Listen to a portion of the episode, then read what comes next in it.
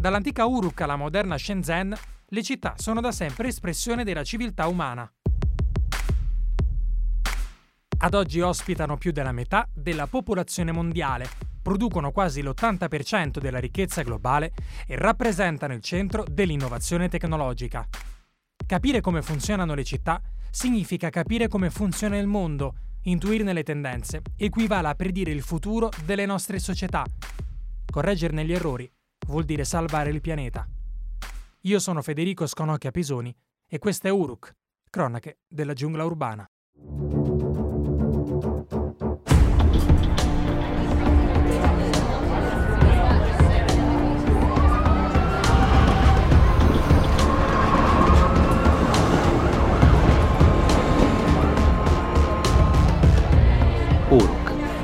Cronache della giungla urbana.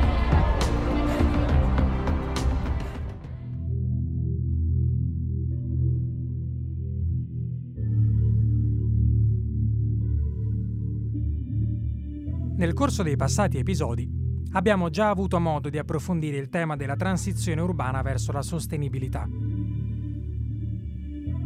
Ospitando più della metà della popolazione mondiale, le città si trovano necessariamente ad affrontare lo spinoso tema della riconversione della propria economia verso forme di sostenibilità non solo ambientale, ma anche economica e sociale. Tuttavia, le misure adottate dai governi locali non sono spesso recepite in maniera corretta da chi queste misure le sperimenta sulla propria pelle, ovvero la cittadinanza. Il paradosso che si viene a creare, dunque, vede la popolazione non comprendere la necessità di adottare determinate misure, cruciali per poter continuare a far sì che il centro urbano possa prosperare anche in futuro.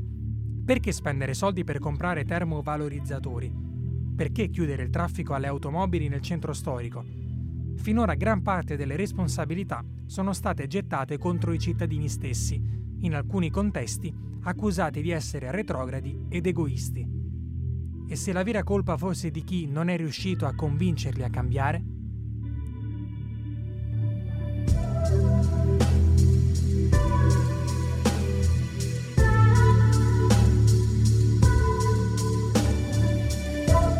Nella società di oggi, il tema della comunicazione, della buona narrazione dei fatti, è diventata fondamentale in ogni campo, dalla politica all'economia, passando quindi anche per le tematiche ambientali. L'esempio più illuminante, il recente, è dato dal fenomeno Greta Thunberg, da anni gli scienziati hanno cercato di mobilitare le masse nel combattere i cambiamenti climatici ed avviare una vera e propria rivoluzione culturale nella società. Tuttavia, solo Greta sembra essere riuscita a portare migliaia, milioni di persone in tutto il mondo a scendere in piazza e protestare. Cosa ha reso la sedicenne attivista svedese così centrale nella lotta al riscaldamento globale? Tralasciando inopportune ipotesi complottistiche, Greta è riuscita a intuire il giusto modo di comunicare il dramma dei cambiamenti climatici, facendo leva su comportamenti, valori e sentimenti comuni.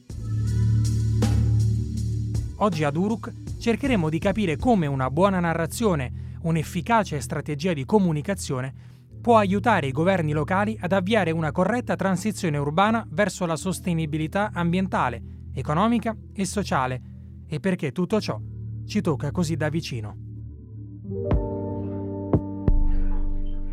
Dirk Lurbach insegna all'Università di Rotterdam nei Paesi Bassi. Più precisamente, è alla guida del DRIFT, Dutch Research Institute for Transitions, un istituto di ricerca che studia il tema della transizione, seguendo da vicino progetti specifici legati alla protezione ambientale. Si deve al professore olandese la stesura di una vera e propria guida, di cui abbiamo già avuto modo di parlare negli scorsi episodi, in cui vengono descritte le fasi da seguire per avviare una corretta transizione verso la sostenibilità, che abbia come meta rivoluzionare il modo di agire e comportarsi dei destinatari delle misure. In quest'epoca storica dove le forze politico-economiche spingono verso la creazione di un numero sempre maggiore di utenti consumatori, paradossalmente spesso a discapito della creazione di posti di lavoro, tutto ciò può e deve essere sfruttato dai governi locali, che possono e devono vedere nella cittadinanza un target di riferimento da convincere e portare dalla propria parte. Bisogna adottare una vera e propria strategia di marketing e per questo avere in mente quella che l'Urbach definisce vision, ovvero come si vede il proprio centro urbano da qui a 20-25 anni. È il punto di partenza principale, l'utopia che secondo la visione di Edoardo Galeano può spingere l'uomo a camminare verso il progresso.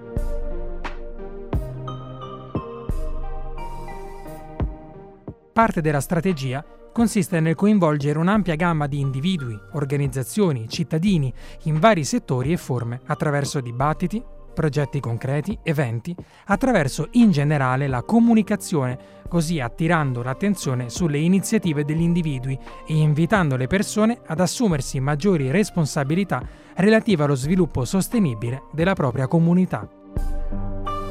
Pensare e comunicare il futuro desiderato è forse ancora più importante del processo di transizione di per sé. Attraverso l'interazione con la cittadinanza, la prospettiva integrata sul futuro e la riflessione sul significato di sviluppo sostenibile, emerge un nuovo modo di pensare che gli attori devono riuscire a tradurre nella quotidianità. Questo processo deve essere guidato da alcune domande chiave Esiste una strategia di comunicazione basata sull'analisi del target? Come sono stati comunicati visione e agenda? Le organizzazioni esterne vogliono essere coinvolte nel processo? C'è stata una crescente attenzione per il processo da parte della politica, dei media e del pubblico?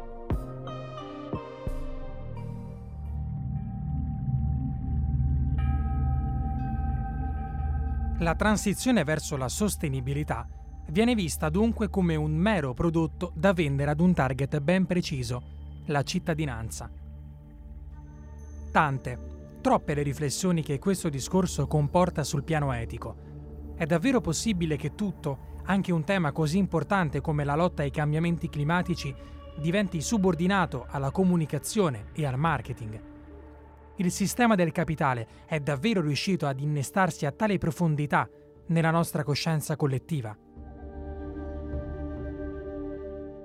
Ad ogni modo, alcuni centri urbani hanno già fatto propria la lezione introdotta dall'Urbach. In particolare la città di Stoccolma, che ha deciso di assumere uno Chief Storyteller, ovvero una persona in grado di comunicare e raccontare la transizione urbana verso la sostenibilità. Una figura professionale unica nel suo genere, scelta per rendere la cittadinanza consapevole delle trasformazioni del proprio tessuto urbano. Per Grandqvist, giornalista scandinavo, è stato così inserito all'interno del progetto svedese Viable Cities, un programma di innovazione strategica con l'obiettivo primario di contribuire alla ricerca e all'innovazione nel campo delle città intelligenti e sostenibili. Per Grandqvist è un giornalista che nel corso degli anni si è occupato di tematiche legate alla sostenibilità, pubblicando numerosi saggi sull'argomento. Grazie al suo background culturale, relativo anche al mondo della comunicazione, è stato scelto per questo ruolo totalmente innovativo. Per raggiungere gli scopi del programma, la narrazione è vista come lo strumento migliore per coinvolgere le persone abbastanza da poter rivoluzionare i loro comportamenti, sia che ciò accada per davvero nella vita di tutti i giorni o che tali mutamenti siano semplicemente percepiti come veritieri. Lo scopo ultimo è quello già descritto dall'Urbach, ovvero tradurre nel quotidiano, attraverso una mediazione culturale e comunicativa efficace, azioni e progetti che rischiano di essere compresi solo dai professionisti del settore. Secondo Grankvist, tutto ciò è necessario per dare supporto ad un processo che vede i cittadini coinvolti nella creazione di storie riguardanti desideri, bisogni umani, sottolineando problemi e soluzioni che una città potrebbe affrontare. Con l'aiuto di queste storie, si può facilmente creare maggiore comprensione delle differenti prospettive, assicurarsi l'impegno da parte di tutti coloro i quali sono destinatari dei progetti, così da poter in primis trovare soluzioni che soddisfino i desideri di tutti e poi implementare ed adottare le soluzioni condivise.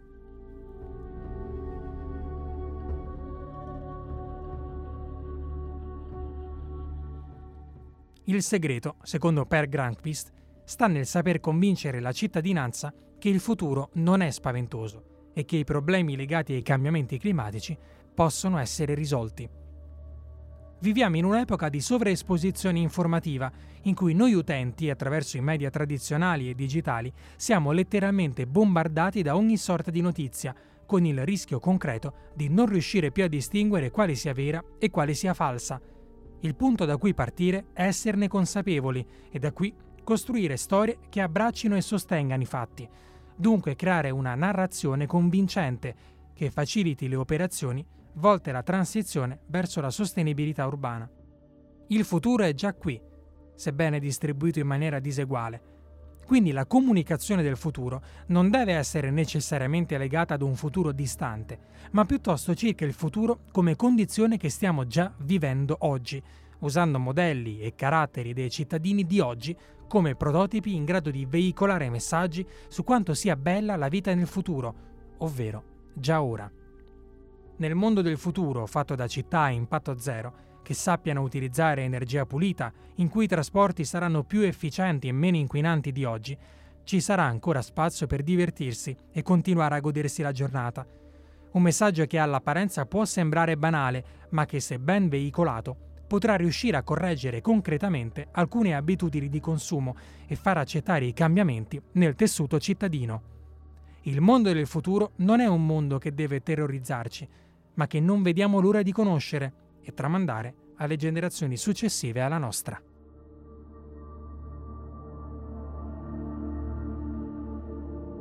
L'esempio della municipalità di Stoccolma è esemplificativo di quanto il ruolo della comunicazione sia ormai pervadente in ogni azione della pubblica amministrazione, volta alla trasformazione delle società verso un futuro più sostenibile.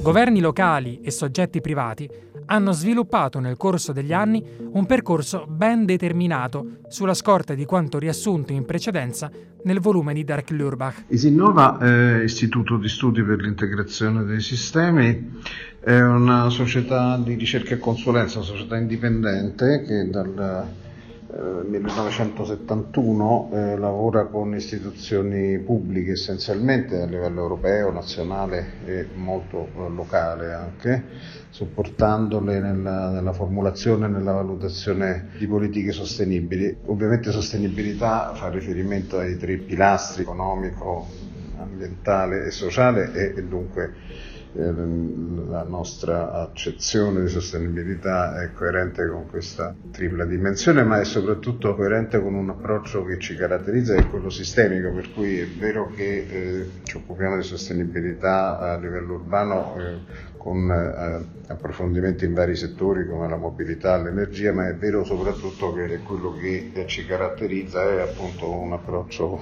sistemico che cerca per quanto possibile di cogliere tutte le interrelazioni relazioni e le sinergie fra settori. Andrea Ricci è vicepresidente di Isinnova, l'Istituto di Studi per l'integrazione dei sistemi. In particolare, si occupa di valutare le politiche per la sostenibilità e il loro impatto socio-economico, esaminando scenari e analisi di prospettiva nei settori energia, trasporto e sviluppo urbano. Il supportare le città verso questa ricerca di sostenibilità, eh, noi le accompagniamo lungo un percorso che per quanto ci eh, riguarda comprende sei fasi. La prima è una fase di diagnosi dove si cerca di conoscere il contesto locale, eh, lo stato dell'arte, le dinamiche, le criticità e le, le, le, ambizioni. La seconda fase è quella di preparazione dove l'accento è posto soprattutto sulla eh, struttura di governance che è una premessa assolutamente indispensabile come si diceva prima. Segue poi un momento di pianificazione dove si elaborano piani eh, strategici di medio e lungo periodo, ehm, ma anche poi eh, la condivisione con i vari soggetti coinvolti in questo esercizio di pianificazione. Poi si passa alla progettazione, identificando le priorità, la ricerca di finanziamento e ovviamente la realizzazione e il monitoraggio.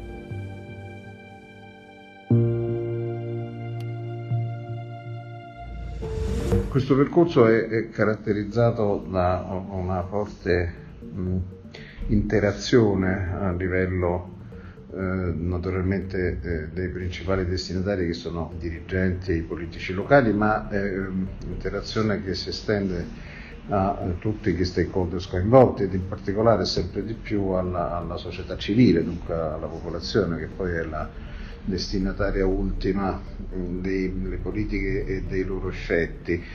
Questa interazione, questo coinvolgimento della società civile pone una serie di sfide non irrilevanti. Anche in questo caso assistiamo al ruolo sempre più importante rivestito dalla comunicazione, sia essa intesa come strumento di pseudo-marketing che come coinvolgimento delle parti direttamente chiamate in causa. Naturalmente eh, c'è un problema proprio come dire, organizzativo e, e, anche di mezzi per coinvolgere eh, la popolazione in modo utile. Eh, uno può fare ricorso come noi facciamo e come fanno sempre di più ehm, un po' tutti agli eh, strumenti della tecnologia digitale moderna, ma questo non si sostituisce assolutamente a un'interazione che invece rimanga più diretta e più immediata attraverso il contatto fisico, per cui non c'è una soluzione migliore per questo coinvolgimento, molto dipende anche dalle fasi e dalla maturità della popolazione nel momento in cui si avviano questi percorsi. Sappiamo bene che in alcuni paesi d'Europa la partecipazione della popolazione è già eh, un dato di fatto, una, una, diffusione molto maggiore che da noi. Eh, diciamo in, in, estrema sintesi bisognerebbe distinguere il breve, brevissimo periodo nel quale sono comunque necessari degli incentivi, incentivi che possono essere molto concreti dal punto di vista economico, ma anche incentivi che si eh, realizzano tramite la visibilità eh, del contributo dei singoli, diciamo una gratificazione che eh, i cittadini possono apprezzare. Bisogna distinguere questo del breve periodo da un'ambizione di più lungo che eh, chiaramente passa attraverso un mutamento culturale, per cui qui il ruolo del sistema educativo e della formazione per fare sì che eh, ci sia la sensibilità della popolazione eh, alle problematiche della sostenibilità e sensibilità sufficientemente viva per accettare di contribuire con il proprio tempo, con le proprie eh, intelligenze eh, alla, alla costruzione di un percorso di sostenibilità.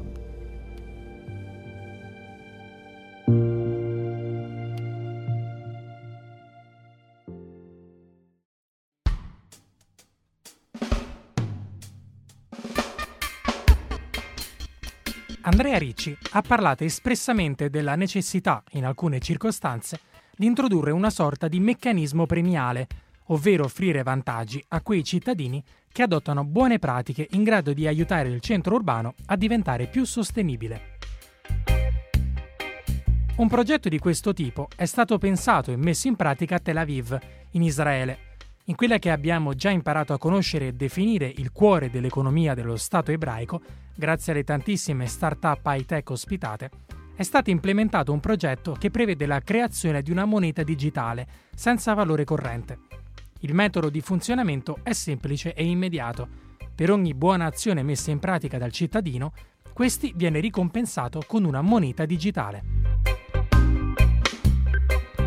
Ad esempio, Andando a comprare un prodotto in una bottega locale, evitando dunque di acquistare lo stesso su internet o in un centro commerciale, la municipalità di Tel Aviv aggiunge soldi al suo portafoglio digitale, moneta che può essere spesa in numerose attività previste dalla città stessa, sconti sui concerti, biglietti gratis per entrare nei musei, tassazione agevolata. Tutto ciò rappresenta un ottimo metodo per poter convertire le abitudini al consumo delle grandi città in buone pratiche, non solo volte allo sviluppo e al sostegno dell'economia locale, ma anche alla transizione verso la sostenibilità, incentivando, ad esempio, l'uso dei mezzi pubblici rispetto al mezzo privato o la raccolta differenziata dei rifiuti, o ancora l'acquisto di prodotti compostabili e a basso impatto ambientale. Un meccanismo che può essere replicato anche in altri settori, ad esempio nel volontariato. Aiutare chi si trova più in difficoltà nella propria comunità può dare diritto ad agevolazioni di altro tipo nella quotidiana vita cittadina. Visitare una mostra di un artista concittadino può portare ad altri tipi di vantaggi. Insomma, se la comunicazione e la trasposizione di strategie di marketing in contesti finora insondati possono aiutare ad avviare la transizione urbana verso la sostenibilità economica, politica e ambientale, è necessario pensare meccanismi e soluzioni innovative e fuori dal comune, in grado di cogliere e trasmettere il giusto spirito e i giusti valori a chi la città la vive quotidianamente.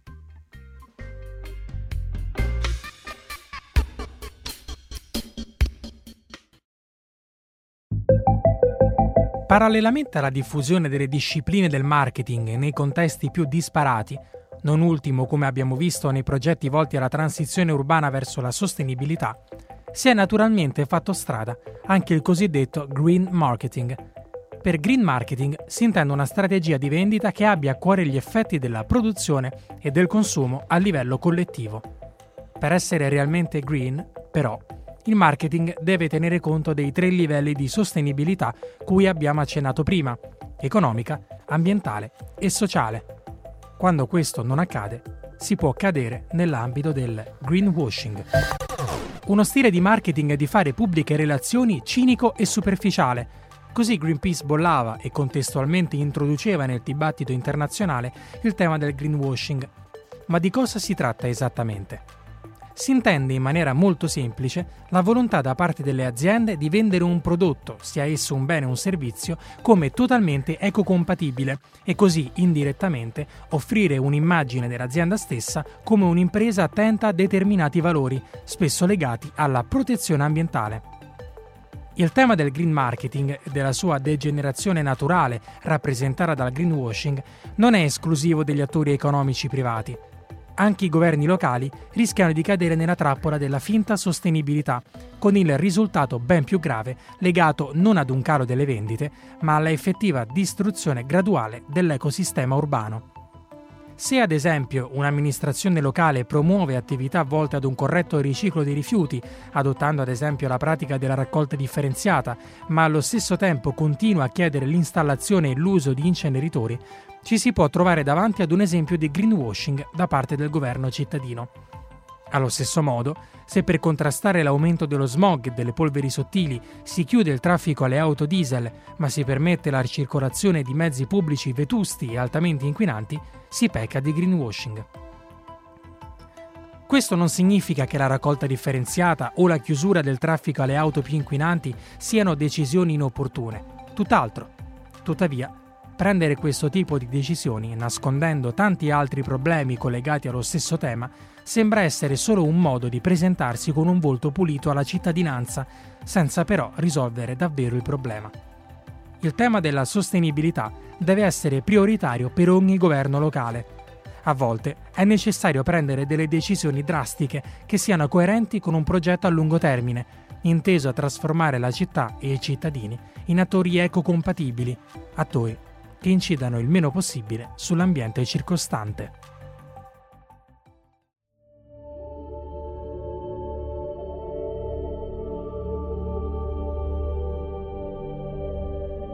Noi abbiamo sviluppato, o meglio, stiamo finendo di sviluppare un nuovo modello educativo che prevede 33 ore l'anno di insegnamento obbligatorio con tanto di voto in pagella per gli studenti, che sia legato ai principi dello sviluppo sostenibile, quindi l'Agenda 2030 e i 17 obiettivi dello sviluppo sostenibile che parlano di economia, di società e di ambiente e legano tutto questo all'interno di una cornice, di una cornice comune.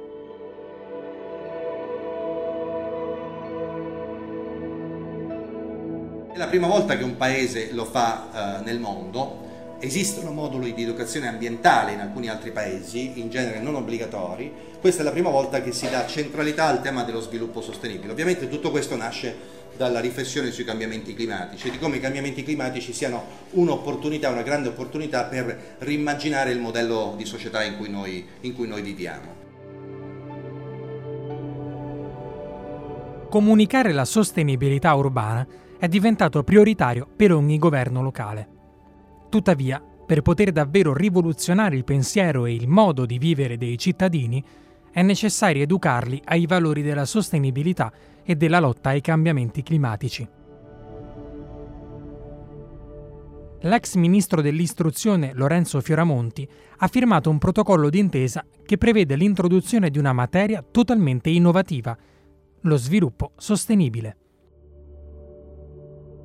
L'Italia è così il primo paese al mondo ad aver istituzionalizzato l'insegnamento dello sviluppo sostenibile, con l'ambizione di essere punto di riferimento a livello internazionale. A partire dal prossimo anno scolastico, gli studenti italiani avranno l'occasione di imparare gli obiettivi di sviluppo sostenibile, cosa significhi vivere senza impattare sul pianeta, collegandosi all'Agenda 2030 delle Nazioni Unite. Ma soprattutto impareranno a capire perché è cruciale avviare progetti che vadano in tal senso. Società, ambiente ed economia sono tematiche collegate tra loro e forte è il bisogno di un nuovo modo di fare formazione e creare nuove competenze. Studenti che diventeranno cittadini del domani e che dunque si troveranno nel doppio ruolo o di avviare la transizione urbana o di accettare criticamente le trasformazioni del proprio tessuto urbano, consapevoli dell'insegnamento impartito durante la propria carriera scolastica. Una cittadinanza consapevole dei rischi e delle opportunità legate alla transizione urbana verso la sostenibilità è una cittadinanza che potrà rendere il centro urbano in cui vive più sicuro e sano, dandogli la possibilità di resistere agli shock del tempo e conservarlo per le generazioni future.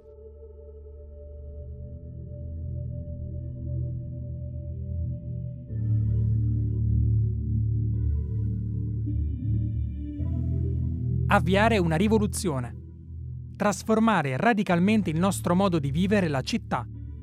La transizione urbana verso la sostenibilità si pone questi ambiziosissimi obiettivi, che rischiano però di cadere nel vuoto senza una narrazione che li renda appetibili e digeribili alla popolazione destinataria.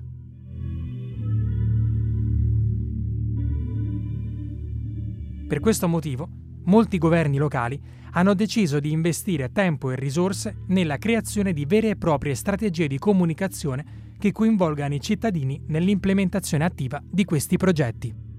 Il marketing ha definitivamente contagiato ogni aspetto della nostra vita e plasmato gran parte della nostra società. Tuttavia, invece di esecrarlo, è assolutamente necessario che venga assorbito nelle pratiche di gestione delle amministrazioni locali. In buona sostanza, è necessario saper comunicare la sostenibilità urbana.